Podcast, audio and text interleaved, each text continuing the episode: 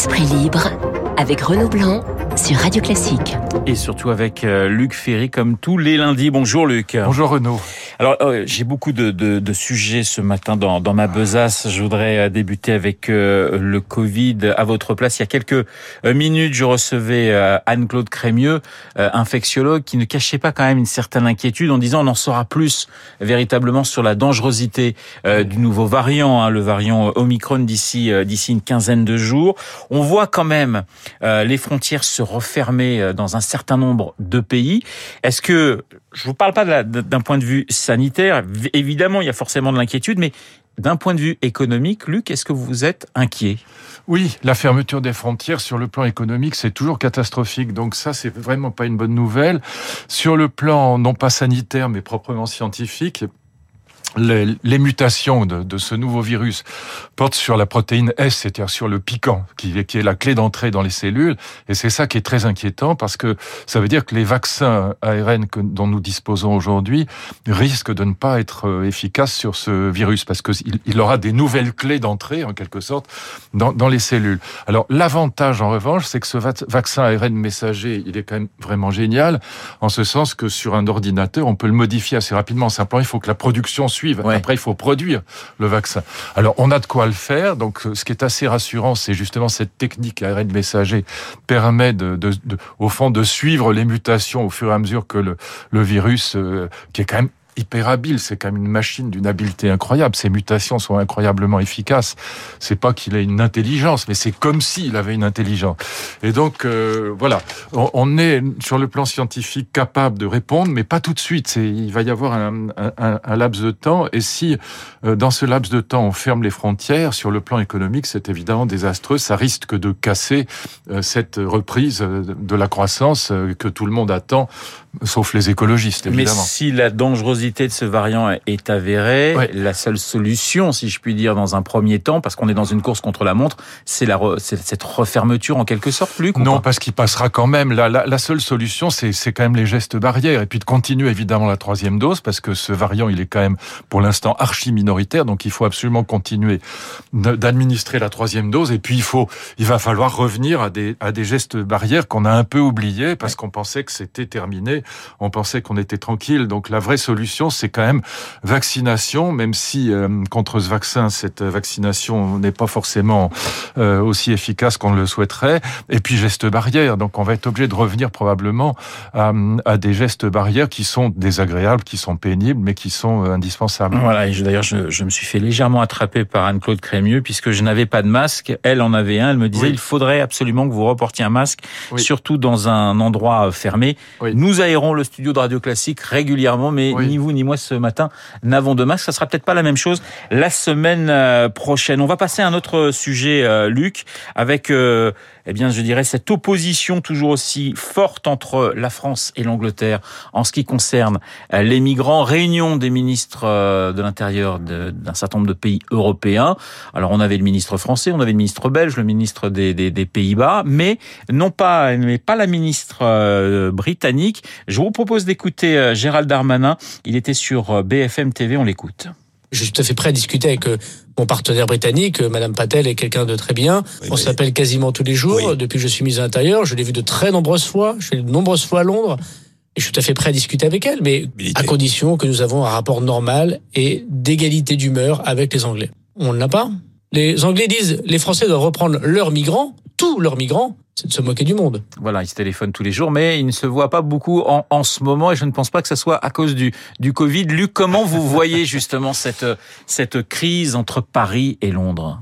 Écoutez, moi, j'ai pas de baguette magique, euh, donc manifestement, euh, l'Angleterre est d'une mauvaise foi confondante. Euh, je crois que là-dessus, droite comme gauche en France sont, sont d'accord.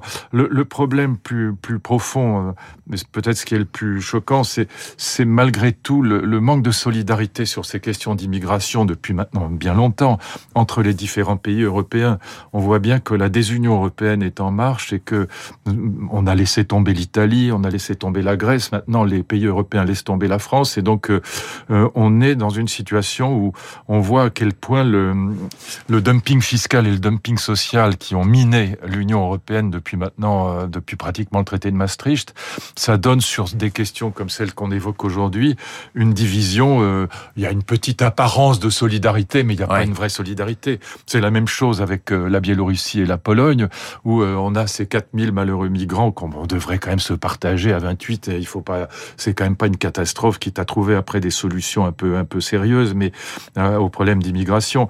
Mais on voit bien que on, est, on, on, laisse la Pologne toute seule, on laisse la France toute seule, et au fond, comme on a laissé l'Italie toute seule, voilà, c'est un peu le problème quand même de l'Europe aujourd'hui. Vous qui êtes un Européen convaincu, on, on touche là aux limites, j'allais dire, de, de l'Europe. Ça donne du grain à moudre à tous les souverainistes qui disent, grosso modo, regardez, sur cette question-là euh, de l'immigration, vous êtes incapable de vous mettre d'accord. Bien sûr. Et, et bien sûr, d'ailleurs, j'ai toujours pensé que la plupart des critiques des anti-européens étaient, étaient justes, notamment celle d'Hubert Védrine, par exemple, qui lui est un anti-européen, si je puis dire, raisonnable, pas, pas fanatique. Mais euh, euh c'est pas parce que les critiques sont justes que les conclusions qui consistent à dire il faut sortir de l'Union européenne sont bonnes.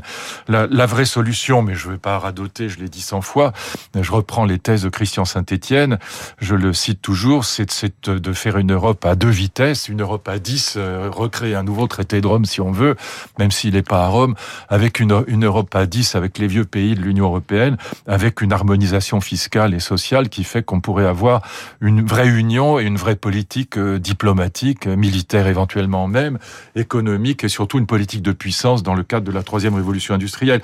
On peut pas avoir, si vous voulez, une monnaie commune avec 19 euh, petits souverains derrière qui se battent en duel entre eux, qui se tirent la bourre entre eux. Ça n'a pas de sens. On n'a jamais vu dans l'histoire de l'humanité une monnaie commune avec derrière un souverain divisé. Il faut derrière le dollar, il y a l'armée américaine. Et donc il faut qu'on ait une Europe à 10 euh, qui soit unie, quitte à ce que les pays de l'Est puissent y rentrer quand ils auront le niveau, mais pour l'instant ils l'ont pas.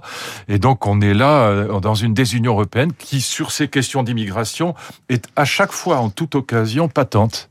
Alors, je vous propose de, de changer de sujet, d'écouter euh, Yannick Jadot, qui était l'invité de la matinale de RTL ce matin. Il était interrogé sur l'éviction de Mathieu Orphelin. Il revient sur le retrait de son porte-parole suite aux nouvelles accusations d'agression sexuelle contre Nicolas Hulot. On l'écoute. À partir du moment où Mathieu Orphelin, évidemment, n'est pas responsable des agressions sexuelles de Nicolas Hulot, mais à partir du moment où il va être interrogé sur ce sujet-là, et moi je veux qu'on attende la parole des femmes, je veux qu'enfin dans ce pays on entende la parole des femmes et qu'on agisse. À partir de ce moment-là, il doit trouver, euh, il doit reprendre sa liberté de parole, il doit porter sa propre parole et qu'il ne, plus être, il ne peut plus être porteur. Vous saviez vous qu'il y avait des accusations contre Nicolas Hulot? Non. Yannick Jadot ce matin sur chez nos confrères de d'RTL. Alors évidemment, depuis quelques jours, euh, il y a ce, cette question autour de, de, Nicolas Hulot, ce reportage euh, sur France Télévisions. Là, ce qui est quand même assez euh, assez saisissant, c'est que Mathieu Orphelin doit démissionner de son poste de, de porte-parole, alors que Yannick Jadot dit évidemment il n'est pas responsable de ces agressions. Jadot qui dit moi j'étais au courant de rien, mais mais voilà, Orphelin est tout de même obligé de démissionner. Qu'est-ce que ça dit de notre époque, Luc? Ça dit que quand on est euh, dans la situation des écologistes, donc malgré tout à la gauche de la gauche, on met un pare-feu sur ce type de sujet. Moi, ce qui me frappe beaucoup dans le discours de, de, de Jadot, c'est qu'il il, il, parle des agressions sexuelles de Nicolas Hulot comme si c'était avéré. Voilà. voilà. Alors toujours le problème entre l'accusation et les faits. Voilà. Alors qu'on a affaire à un objet judiciaire non identifié et en vérité non identifiable, puisque par définition, ces agressions sexuelles, si elles ont eu lieu, et moi j'ai aucune raison de mettre en doute la parole des femmes, c'est pas du tout ce que je suis en train de faire, mais je veux dire que d'un point de vue judiciaire, d'un point de vue juridique, si on veut être un peu sérieux, comme ce sont des agressions qui, par définition, si elles ont lieu, se passent euh, en privé, hein, c'est pas sur la place publique, donc c'est toujours parole contre parole, et par conséquent, en fait, ce qui est très gênant pour Nicolas Hulot, c'est la pluralité des, des, plaintes, parce que quand il y a six plaintes, et il y en aura peut-être d'autres après, ou en tout cas six femmes qui se disent agressés. Là, on a un schéma, en quelque sorte, qui, qui est très embêtant pour Nicolas Hulot. Et donc, en plus, on n'a aucune raison de remettre en cause la parole de ces femmes, et c'est certainement pas ce que je suis en train de faire. Mais néanmoins, on est obligé de reconnaître que à la fois il y a prescription et qu'en même temps il n'y a pas de preuves. Il peut jamais y avoir de preuves dans ces cas-là. C'est très rare qu'il puisse y avoir des preuves. Et donc euh, on est face à quelque chose qui est extrêmement pénible parce que euh, bien sûr on a envie de prendre le parti des femmes. Moi en tout cas c'est évidemment ayant trois filles, c'est ma première réaction est celle-là. Et puis j'ai aucune raison encore une fois de mettre leur parole en doute. Et en même temps on peut pas non plus accuser Nicolas Hulot comme si on avait des preuves. Donc c'est très gênant cette situation. Et donc je suis assez frappé de voir que euh, Yannick Jadot le, laisse tomber en race campagne, ainsi que son porte-parole, euh, alors qu'il reconnaît lui-même que son porte-parole n'est pas responsable. Donc euh, il y a quand même un vrai problème, si vous voulez, c'est qu'on va finir par avoir une, une, justice purement médiatique, ce qui est quand même assez gênant. Voilà. Encore une fois, voilà, on a toutes les raisons de penser que ces femmes disent la vérité. en tout cas, c'est ce que je pense. Mais on n'a pas de preuves. C'est ça qui est très gênant, vous voyez. Et je crois que l'honnêteté, c'est quand même de le reconnaître. Alors, son malheureux porte-parole, je ne sais pas ce qu'il lui reproche, parce que s'il dit qu'il n'était pas au courant et qu'il euh, n'est pas responsable et qu'il le vire quand même, c'est, je sais pas où on va, quoi. Ça, commence à être assez inquiétant, si vous voulez. C'est, cette justice médiatique est quand même pas, pas, satisfaisante. On peut pas dire c'est formidable. C'est pas, il y, a quelque chose qui ne, qui ne colle pas. On reste euh, dans la, dans cette course à la présidentielle. On a, on a écouté euh, Yannick Jadot à, l'instant. Je voudrais qu'on revienne en, quelques secondes sur euh, le cas Éric Zemmour, si je puis dire. Alors il y a eu ce doigt d'honneur à Marseille, on sent de la, la nervosité euh, chez lui. Est-ce qu'il n'y a pas finalement, Luc, alors on en parlait la semaine dernière en disant finalement un polémiste, ça fait pas un candidat et il faut des idées un peu plus qu'une seule autour de l'immigration. Est-ce qu'il n'y a pas derrière tout cela aussi la question des 500 signatures chez Éric Zemmour? Parce qu'on sent que c'est quand même beaucoup plus compliqué peut-être qu'il ne l'imaginait. Oui, Écoutez, pour, pour résumer les choses, oui, c'est sans, sans, doute plus compliqué qu'il ne l'imaginait, mais cela dit, ça peut lui rendre service aussi de pas avoir les 500 signatures et d'avoir une, une porte de sortie honorable. Bon, euh, je pense que ce serait la, la, meilleure solution pour lui. Non, je pense que on peut, on peut saluer le courage d'Éric Zemmour. C'est quelqu'un qui, a, qui bah, il, il, risque sa vie là-dedans. Il est menacé de partout. Il est, il est sous protection en permanence. Donc, il, c'est un homme. On peut pas lui refuser ça, courageux. Euh, par ailleurs, il, a en effet dit un certain nombre de choses qui manifestement ont touché une grande partie de la population française, et notamment sur les territoires perdus de la République. On peut pas dire que ce qu'il a dit là-dessus était faux. Donc euh, voilà. Maintenant, c'est pas ça. C'est pas hum, comment dire. On peut pas passer du journaliste, euh, éditorialiste, euh, talentueux ou pas talentueux. On peut en discuter, mais en tout cas, au présidentiable, ça n'a rien à voir. La France serait absolument ridicule si Éric Zemmour se retrouvait à l'Élysée. Et donc, quand même, il y a un certain nombre de gens raisonnables dans ce pays qui, qui, qui voilà, même s'ils disent voilà, euh, je soutiens Eric Zemmour parce qu'il a dit des choses qui me plaisent, mais qui savent bien qu'il n'est pas présidentiable. Et Eric le sait très bien lui-même, ça n'a pas de sens. Bon, donc il, il y a un moment où il faut arrêter les candidatures Coluche. On va passer à un sujet qui est d'ailleurs dans la présidentielle. La question du déclin dans cette pré-campagne est très présente, mais aussi la question de la décroissance. Oui. La décroissance pour sauver la planète hein, chez, chez, certains. Sauf que pour vous, Luc, les prévisions des décroissants sont fausses. Oui, je vous renvoie à, un article vraiment passionnant d'Éric Chanet, qui est un de nos grands économistes. Ça s'appelle La critique de la raison décroissante.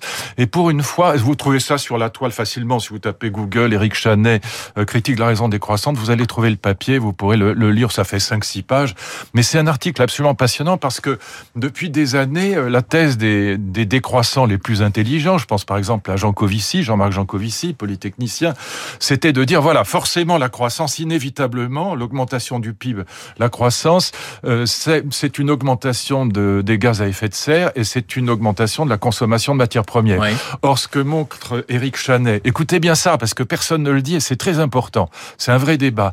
Ce que montre ce papier d'Éric Chanet, c'est que depuis une vingtaine d'années maintenant, dans les pays européens et aux États-Unis, il y a au contraire un découplage euh, massif entre une croissance qui a continué, une augmentation du PIB qui a continué massivement, et une diminution drastique des gaz à effet de serre et de la consommation de matières premières.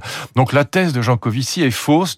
Elle était vraie pour le 19e siècle, elle était vraie pour le, le 20e, pour l'essentiel du 20e, mais elle est fausse pour le début du 21e siècle. Et donc c'est et pourquoi c'est faux? À cause de l'innovation technologique et scientifique. C'est-à-dire que l'innovation nous permet, par exemple, la voiture hybride, la voiture électrique, etc. Ça nous permet d'avoir une croissance qui est dépolluante ou en tout cas beaucoup moins polluante qu'avant. Et donc euh, ça, ça ouvre une voie à, l'éco-modernisme. Et donc, je pense que ce débat est absolument crucial. Donc, il faut vraiment lire ce papier parce que les thèses des croissantistes, celles de Delphine Bateau, par exemple, sont fausses. Elles sont tout simplement fausses. L'innovation, donc, pour sauver euh, la planète, et ce Bien serait sûr. plutôt... Elle est là déjà, c'est pas, c'est pas un pari sur les 50 ans qui viennent, elle est déjà là. Merci Luc, Luc Ferry, comme tous les lundis dans Esprit Libre sur l'antenne de Radio Classique. Je vous souhaite une excellente journée. Il est 8h57 dans un instant, Lucille Bréau.